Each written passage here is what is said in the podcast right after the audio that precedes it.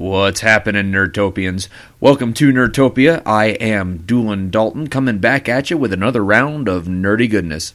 Got an interview for this week's episode. I'm going to go ahead and throw it up here in just a minute, but just wanted to take a minute to let you guys know I am in the midst of a transitional phase right now. I've accepted a new job. Uh, it's going to have me running all over the country here for the next couple of months, and I am not going to be able to make it to the podcast microphone very much. Uh, this is, as you know, just something I do for fun. This isn't my nine to five job. So if you're following me on my Facebook page, on my YouTube page, on iTunes, on SoundCloud, what have you, please stay subscribed to me. I will come back. I will resume doing episodes. I will try to toss you guys a little bit of content from time to time. This is just a little bit of a break I need to take because I am just not going to be able to get to the mic for a while. So, without further ado, sit back, relax, and enjoy the latest episode of Welcome to Nerdtopia.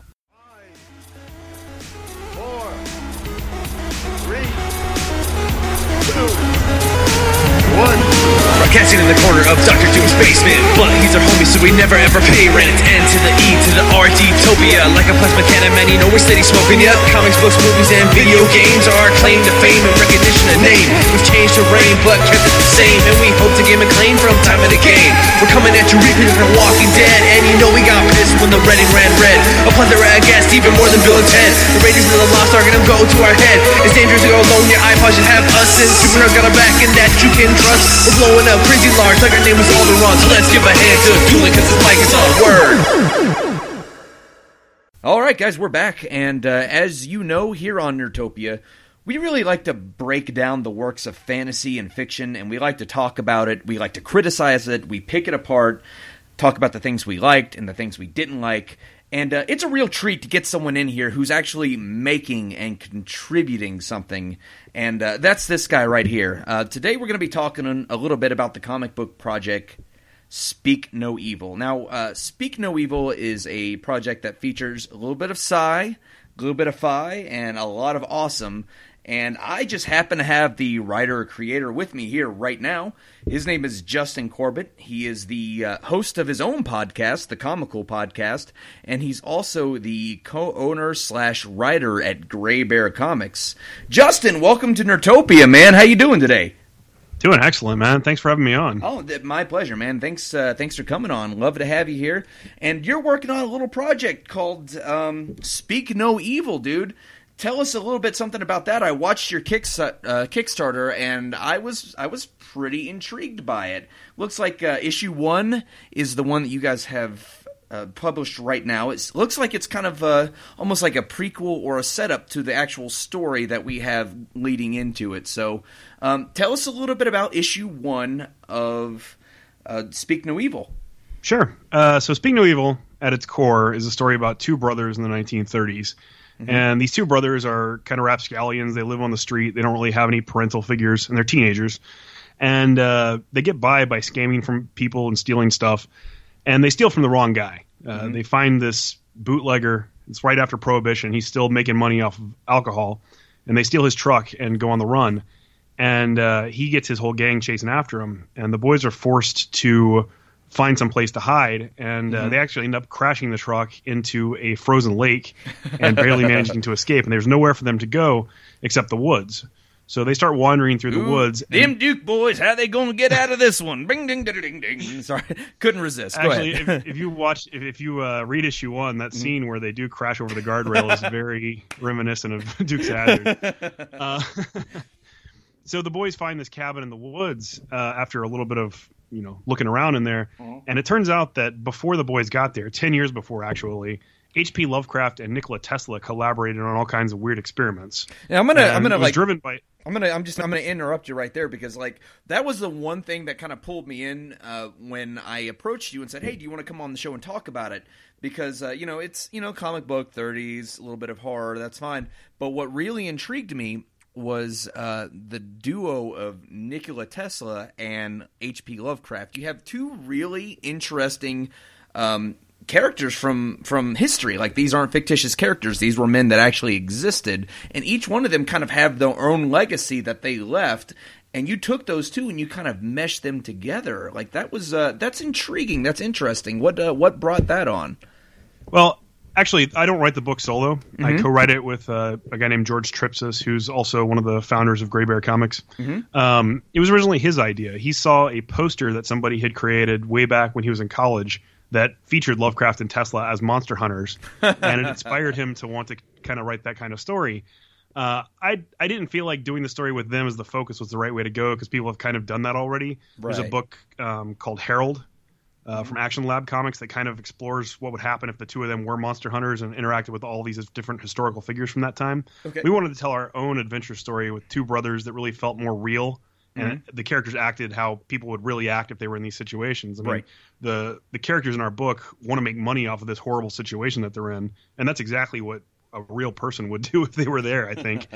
uh, so Lovecraft and Tesla, uh, he approached me with the idea for using them as the catalyst for the story, and I really liked that pitch. I really liked the idea of them collaborating on these weird experiments and using science and technology to accidentally open a portal to another dimension and let a bunch of things through that they weren't really uh, wanting to to let through. And then the boys find it, and like I was trying to say before, they they start playing with the stuff inside, recreate the experiment, let a bunch of monsters through, and then instead of you know trying to shut it down or fix the situation that they've created, Uh-huh. they try to figure out a way to make money off of it. Oh, okay.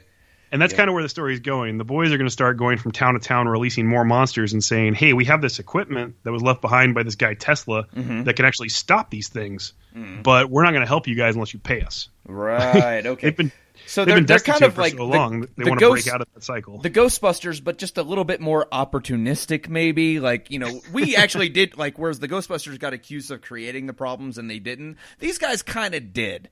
Yeah, that's exactly it. Okay. so, and that's where, and that's where issue one leaves off, I'm assuming. Issue one leaves off with the boys discovering.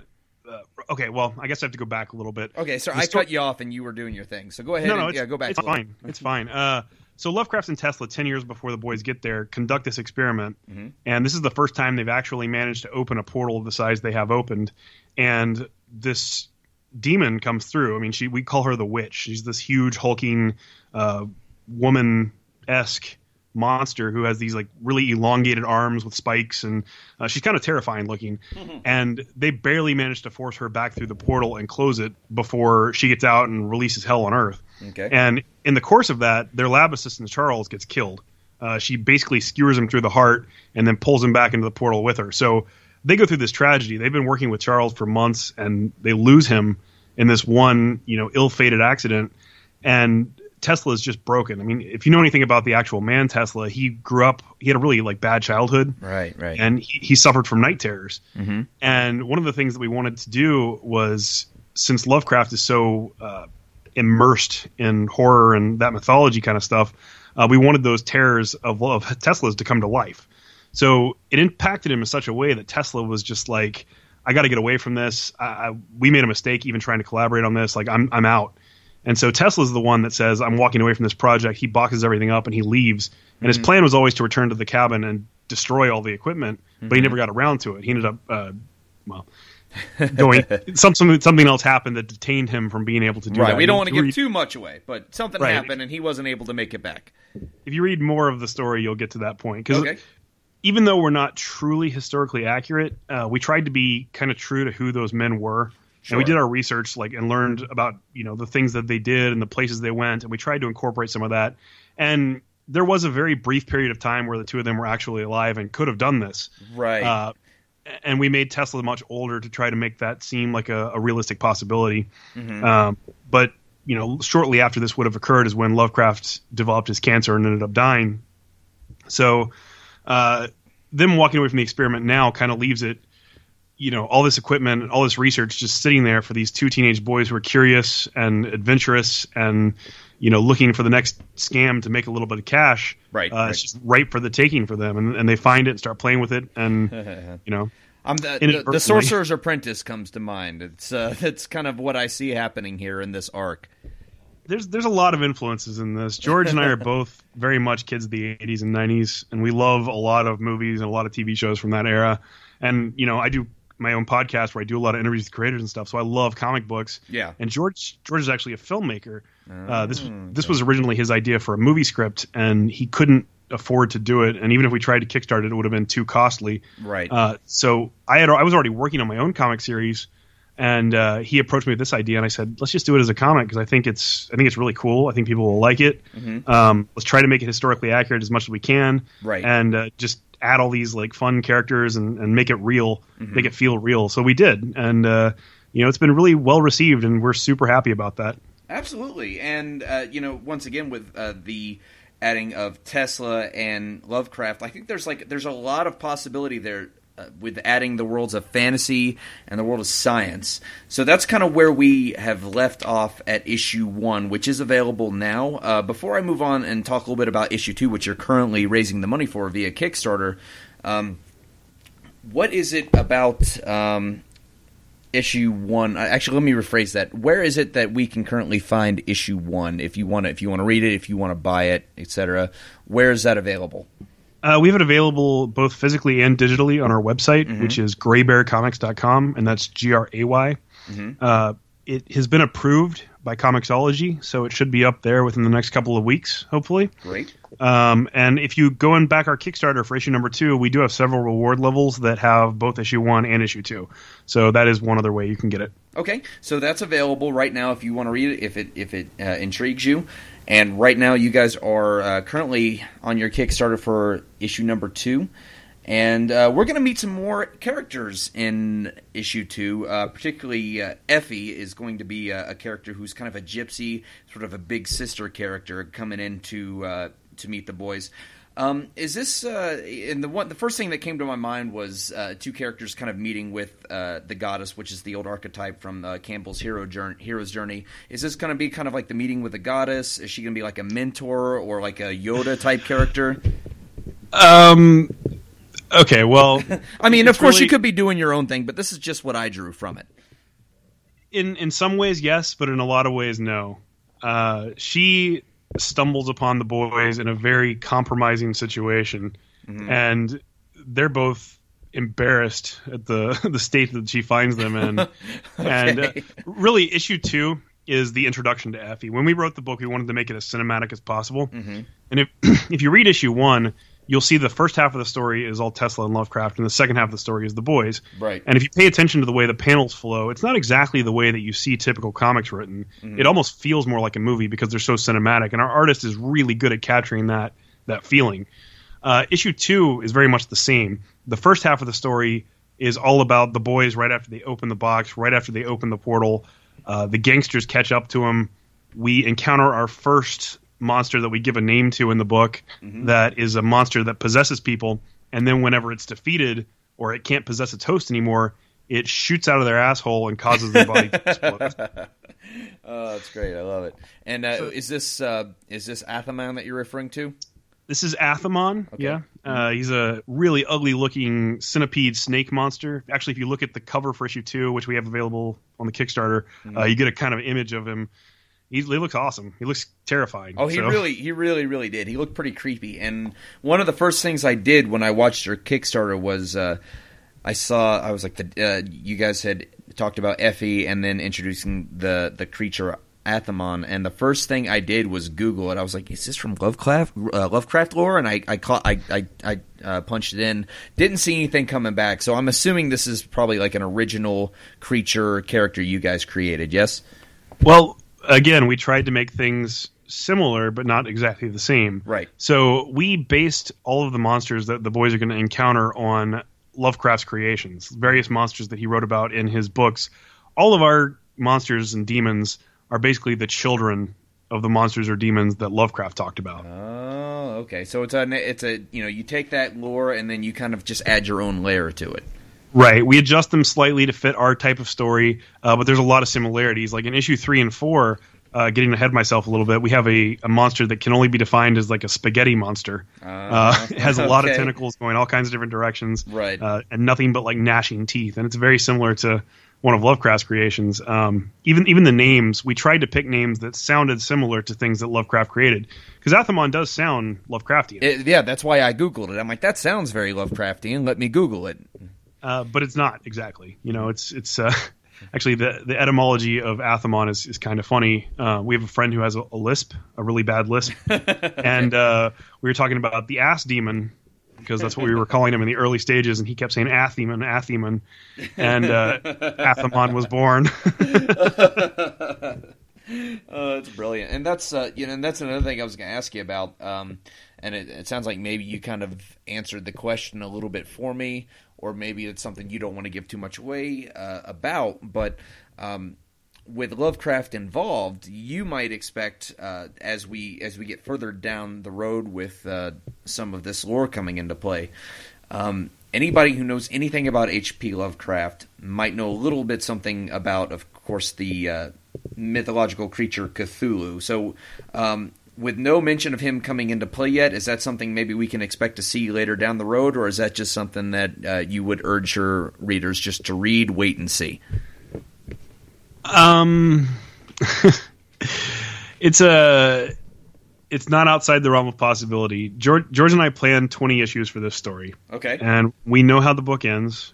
We know exactly where each major arc hits its story beat and ends.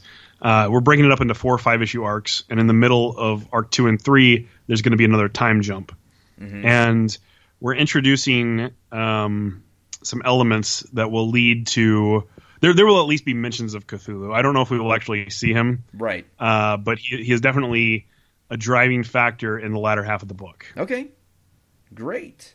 I guess that's the best answer I can Yeah. give. no, no, no, no. That's perfect. That's perfect. And then you answer my next question, which was how, uh, you know, what do you have planned for your story arc? How many issues? But you said you're looking at about 20? 20 issues, yeah. we- know exactly all the characters. We actually have the first five fully written, and we have the first 10 kind of outlined. Uh, we're still tweaking a few things and adjusting what characters are where in the world uh, for the last five. But uh, we we know what the ending is. That was one of the first things we discussed because we didn't want to go into this story only having a beginning, like a lot of people do. A lot of people go into stories writing them just with the beginning in mind or just with what characters they wanted to write or what their basic concept is and they don't really plan ahead for an ending so when they're you know told their book doesn't have high enough sales or, or whatever and it's canceled for whatever reason they have to scramble and try to get that together Right. uh, you know george and i are both huge tv fans and, and movie fans and um, like we love breaking bad because it had a They knew where they were ending, going. vince gilligan knew where it was going On the flip And- side of that, Lost, where they had no clue where they were going, and then they get to Right. season six and they're like, uh, shit, tie up those ends, damn it. Uh, we, yeah. we said it wasn't purgatory but it's purgatory but it's purgatory. exactly. Yeah. Uh, George is a huge Lost fan. I, I enjoyed it a lot too. Uh, but we both agree that the ending was very poor, and we wanted to make sure that our story didn't have that problem. So, put a lot of thought into the future of this. Sounds like uh, sounds like you guys have really done your homework. You've done your research, and um, you put together a really cool product. And I'm I'm intrigued. I'd really love to uh, sit down and read it, and I think I'm gonna. And uh, I would urge all of my listeners to go ahead and go out there and check these guys out. Check out their comic book, Speak No Evil. And uh, where can we find that again? You said uh, GrayBearComics.com.